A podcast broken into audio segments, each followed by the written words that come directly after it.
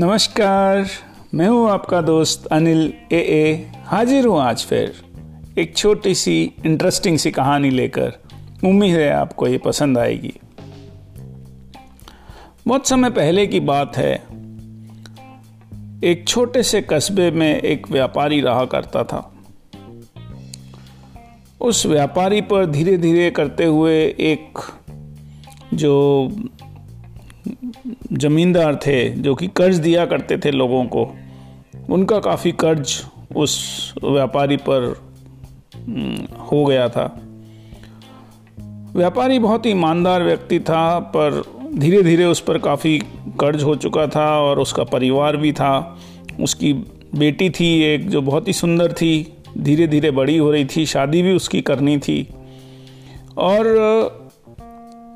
जो जो ज़मींदार था, वो बहुत ही ख़तरनाक व्यक्ति था। उसके पास काफ़ी लोग थे और अधेड़ उम्र का व्यक्ति था। तो एक बार व्यापारी बड़ा परेशान हुआ। उसके मन में उथल पुथल मची हुई थी। अचानक से न जाने क्या हुआ और उधर जो ज़मींदार था, उसके दिमाग में भी कुछ ख्याल आया। वो उसके घर आया। व्यापारी के। और उसने उस व्यापारी को एक प्रपोज़ल दिया। बोला कि अगर आप आ, मेरी एक शर्त है मैं आपका सारा कर्ज माफ़ कर सकता हूँ कि मैं एक एक पूरे गाँव शहर के सामने एक एक्सरसाइज हम लोग करेंगे और आपको आपकी बेटी की शादी मुझसे करनी होगी। और जो एक्सरसाइज थी वो ये थी कि वो एक थैले में एक सफ़ेद और एक काला पत्थर रखेंगे। और जो लड़की है, उस लड़की को एक पत्थर उस बैग में से निकालना होगा।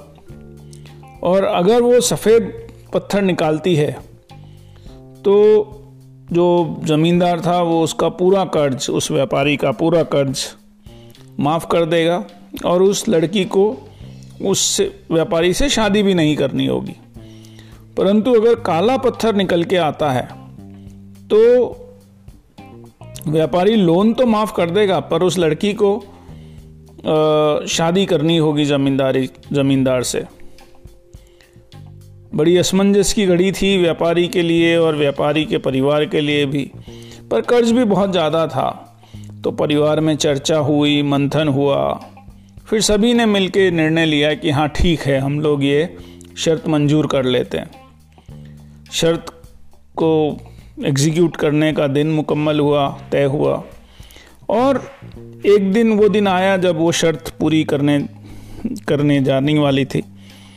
पूरे गाँव के सामने वो एक थैला बीच में रखा गया और जो ज़मींदार था, उसने जो है वो दो, एक ढेर में से दो पत्थर उठाए और वो बैग के अंदर रखने लगा। वो जब बैग के अंदर रखने लगा तो उस लड़की ने, जो कि बहुत इंटेलिजेंट थी, उस लड़की ने उस पत्थरों को देखा और ध्यान से देखा कि वो दोनों पत्थर काले पत्थर थे। अब अगर वो लड़की उस आ, लड़की के पास तीन ऑप्शन थे। पहला कि वो उस ज़मींदार को एक्सपोज कर दे हल्ला मचाए कि ये झूठा है पर उससे कर्ज माफ़ नहीं होता था और जो पिताजी थे उनके ऊपर जो बोझ था वो कतई भी कम नहीं हो रहा था। दूसरा ऑप्शन था कि वो जाए और उसको उठाए निकाले, और उसे क्योंकि पता ही था कि वो काला है तो वो उस व्यापारी से शादी कर ले और पिताजी को कर्ज से मुक्त कर दे। पर वो लड़की कुछ इंटेलिजेंट थी। उसके पास कुछ और भी ऑप्शन था। वो लड़की गई और उसने जाके और वो धीरे से निकाला और उसने ऐसे अपने उसके हाथ का कप कपाए कि वो जो पत्थर था, वो एकदम से ज़मीन में गिर गया और कोई देख ही नहीं पाया कि उसका रंग क्या था। और उसने बड़ी गिड़गिड़ाते हुए क्षमा मांगी व्यापारी से, बोली, मुझे आप क्षमा कर दीजिए, मुझसे ये गलती हो गई, मैं घबराहट में थी और मैं बहुत नर्वस हूँ। और उसने अपनी बात कही। और उसने साथ ही ये भी कहा कि, पर चिंता की कोई बात नहीं है। क्योंकि एक पैबल ही तो गिरा है, हमने उसमें दो ही पैबल रखे थे। एक सफ़ेद था, एक काला था।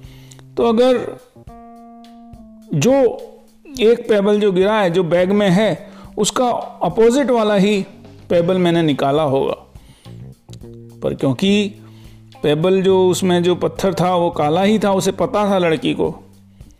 तो जैसे ही बैग खोला गया, उसमें से काला पत्थर निकला तो सबने समझ लिया कि ये वाइट मार्बल है, पेबल है जो कि गिरा होगा।